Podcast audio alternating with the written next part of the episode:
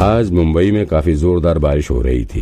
साथ ही तेज ठंडी हवाएँ सर्दी के मौसम का एहसास दे रही थी। बारिश के कारण सड़कों पर काफ़ी पानी भर चुका था। बारिश इतनी तेज थी कि इसकी बौछार बस के भीतर एक सीट तक पहुँच रही थी। विक्रांत सात आठ पुलिस वालों के साथ बस में बैठा हुआ था। उन सभी पुलिस वालों ने बारिश से बचने के लिए रेनकोट पहन रखा था। लगभग डेढ़ दो घंटे के सफ़र के बाद ये बस इगतपुरी की उस वैली में पहुँच चुकी थी, जहाँ पर किसी प्राचीन मकबरे के साथ छेड़छाड़ की खबर सामने आई थी। एक एक करके सारे पुलिस वाले बस से उतरने लगे। बाहर काफ़ी मिट्टी पड़ी हुई थी और बारिश की वजह से वहाँ कीचड़ हो गया था।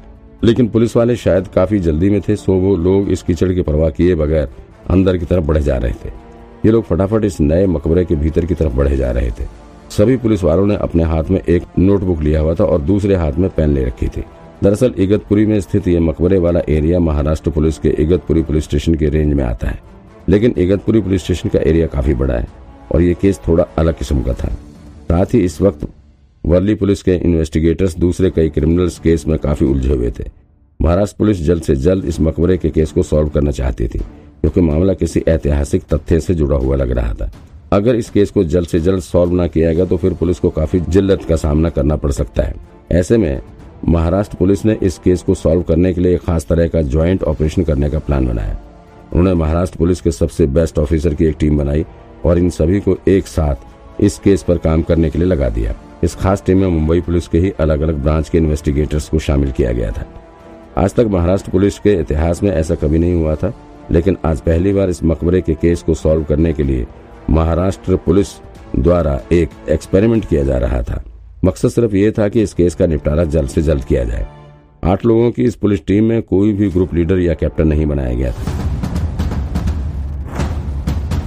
ऐसे में अगर देखा जाए तो ये अलग अलग ब्रांच के इन्वेस्टिगेटर्स के बीच एक तरह का कंपटीशन ही था, क्योंकि इस टीम में शामिल सभी पुलिस इन्वेस्टिगेटर्स मुंबई पुलिस के अलग अलग ब्रांच से थे और सभी अपने ब्रांच के सबसे बेस्ट ऑफिसर थे।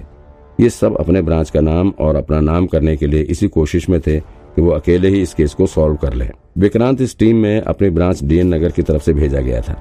हर पुलिस स्टेशन की तरफ़ से अपने सबसे तेज तरार इन्वेस्टिगेटर्स को यहाँ इस केस पर काम करने के लिए भेजा गया था। तो डीएन नगर ब्रांच के ब्यूरो चीफ मिताली सिन्हा ने खुद विक्रांत को यहाँ भेजा है। इस तरह के क्रिटिकल केस को सॉल्व करने के लिए उन्हें डीएन नगर ब्रांच में विक्रांत से बेहतर कोई नज़र नहीं आया। और ये बात सही भी है। जिस तरह से विक्रांत ने पिछले कुछ दिनों में ही बड़े बड़े केस सॉल्व करके दिखाए हैं, उसकी बहादुरी की चर्चा पूरे महाराष्ट्र पुलिस के बीच होने लगी है। तो विक्रांत, बाकी के चुने गए इन्वेस्टिगेटर्स के साथ इस केस को तह से समझने के लिए घटनास्थल पर पहुँच चुका था। क्योंकि इस केस को इन्वेस्टिगेट करने के लिए सभी इन्वेस्टिगेटर्स के बीच एक तरह का कंपटीशन का माहौल बन चुका था।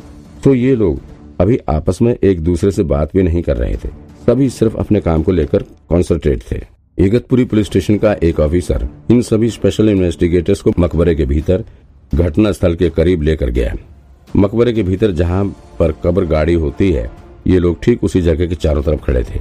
वर्ली पुलिस स्टेशन के ऑफिसर ने इस मकबरे के केस के बारे में एक्सप्लेन करते हुए कहा ये इस मकबरे के बारे में लोगों को पिछले ही कुछ महीनों पहले पता चला था। जैसे इसकी खबर सरकार को हुई, तुरंत ही पुरातत्व विभाग वालों ने इस जगह पर अपना कब्जा कर लिया। बाद में जब उन लोगों ने खोजबीन किया तो पता चला कि काफ़ी प्राचीन मकबरा है। इसके बाद पुरातत्व विभाग की टीम पिछले कई दिनों से यहाँ पर खुदाई का काम कर रही है।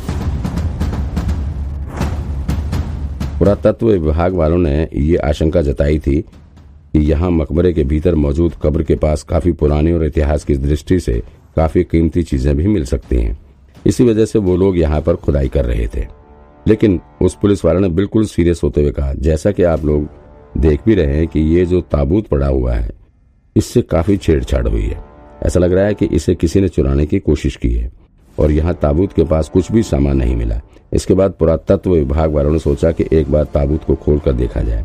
हो सकता है कि वहाँ कुछ रखा हो, लेकिन अब तक वो पुलिस वाला बेहद ज़्यादा सीरियस मूड में आ चुका था। जब पुरातत्व वालों ने इस ताबूत को खोला तो उन्हें ये मिला, इतना कहकर उसने ताबूत के ढक्कन को ऊपर से हटा दिया। और फिर सभी पुलिस वाले इस नजारे को देखकर दंग रह गए। दरअसल ताबूत के भीतर एक आदमी की लाश पड़ी हुई थी। इस आदमी ने नीले रंग की शर्ट पहन रखी थी और ब्लैक कलर का पैंट पहना हुआ था। उसके पैर में काले रंग के जूते थे। ऐसा लग रहा था कि उसे मरे हुए अभी कुछ ही दिन हुए थे। और इस आदमी का मर्डर किया गया है। बुरी तरह से इसका मर्डर किया गया था। इसके सिर पर किसी धारदार हथियार से वार किया गया था। माथे पर पड़े चोट के निशान साफ़ साफ़ इसके मर्डर की दास्तान बयान कर रहे थे। ये सीन देखकर एक बार के लिए तो सभी पुलिस वाले सन्न रह गए।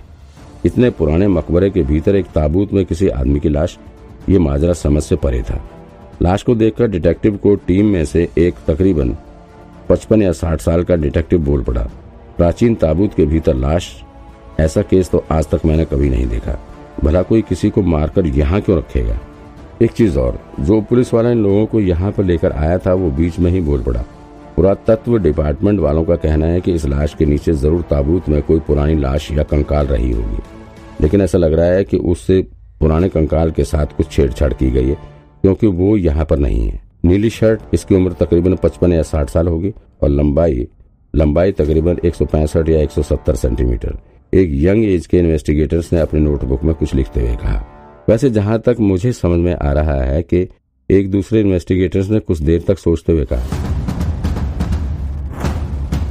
इस इन्वेस्टिगेटर की उम्र तकरीबन 40 साल थी। ये मर्डर उन्हीं लोगों ने किया होगा जो इस ताबूत को चुराने के लिए यहाँ पर आए हुए थे। हो सकता है कि इन लोगों के बीच यहाँ पड़े कीमती सामान के बंटवारे को लेकर झगड़ा हो गया हो और फिर उन्होंने अपने ही ग्रुप के किसी आदमी को मार डाला हो। और फिर उसे यहीं ताबूत के भीतर दफन करके चले गए। इस तरह के लुटेरों के बीच अक्सर ऐसा होता है। मैंने बहुत से ऐसे मामले देखे हैं। अच्छा ये बताइए कि यहाँ पर ताबूत की चोरी करने के लिए कितने चोर आए थे? इसके बारे में कुछ खबर है? एक दूसरे डिटेक्टिव ने जो विक्रांत की ठीक बगल में खड़ा था, उसने वर्ली पुलिस के ऑफिसर की तरफ़ देखते हुए सवाल किया। एक, सिर्फ़ एक आदमी। वहाँ पर खड़े पुरातत्व विभाग के एक ऑफिसर ने जवाब दिया। इसके बाद उसने आगे एक्सप्लेन करते हुए कहा, देखिए, यहाँ पर जो पश्चिम की दिशा में सुरंग खोदी गई है, वो भी ज़्यादा पुरानी नहीं है। अभी हाल फ़िलहाल में ही खोदी गई है। पुरातत्व विभाग के उस अधिकारी ने सभी इन्वेस्टिगेटर्स की तरफ़ देखते हुए कहा, देखिए, इस मकबरे के बारे में हम लोगों को अभी कुछ दिन पहले ही पता चला है। हमारा अनुमान है कि इस ताबूत के आसपास काफ़ी पुराने और बेशकीमती सामान का खजाना भी दफन किया गया रहा होगा, क्योंकि यह मकबरा लगभग 550 साल पुराना है और ये उस समय के किसी मुस्लिम राज्य के सेनापति का मकबरा है। और इतिहास के तथ्यों से हमें पता चला है कि उस समय नवाब ने अपने सेनापति के सम्मान में उनके ताबूत के साथ काफ़ी कीमती चीज़ें भी उसके नाम की थी। ऐसे में उन सभी कीमती सामान का मिलना बहुत ज़रूरी है। आर्थिक दृष्टि से भी और ऐतिहासिक दृष्टि से भी। आप लोगों से बस अब यही उम्मीद है कि आप जल्द से जल्द इस चोर को पकड़ लेंगे। तभी पुलिस डिटेक्टिव ने उसकी बातों से सहमति जताते हुए अपना सिर हिला दिया। पुराने ताबूत के भीतर किसी आदमी की लाश, ये बात सभी को काफ़ी अटपटा सी लग रही थी। सभी इन्वेस्टिगेटर्स को यही लग रहा था कि अगर वो इस मकबरे के भीतर चोरी करने वाले अपराधी को पकड़ लेंगे तो फिर ये केस तुरंत सॉल्व हो जाएगा। लेकिन इस वक्त विक्रांत के दिमाग में कुछ और ही चल रहा था। यहाँ मकबरे वाला जो एरिया था, वो अलग जगह पर था और ताबूत दूसरी जगह पर था। यानी कि ताबूत अपनी ठीक जगह पर नहीं था। कुछ तो गड़बड़ है। विक्रांत मन ही मन सोच रहा था कि ये केस इन लोगों को जितना सीधा और आसान लग रहा है वास्तव में उतना है नहीं।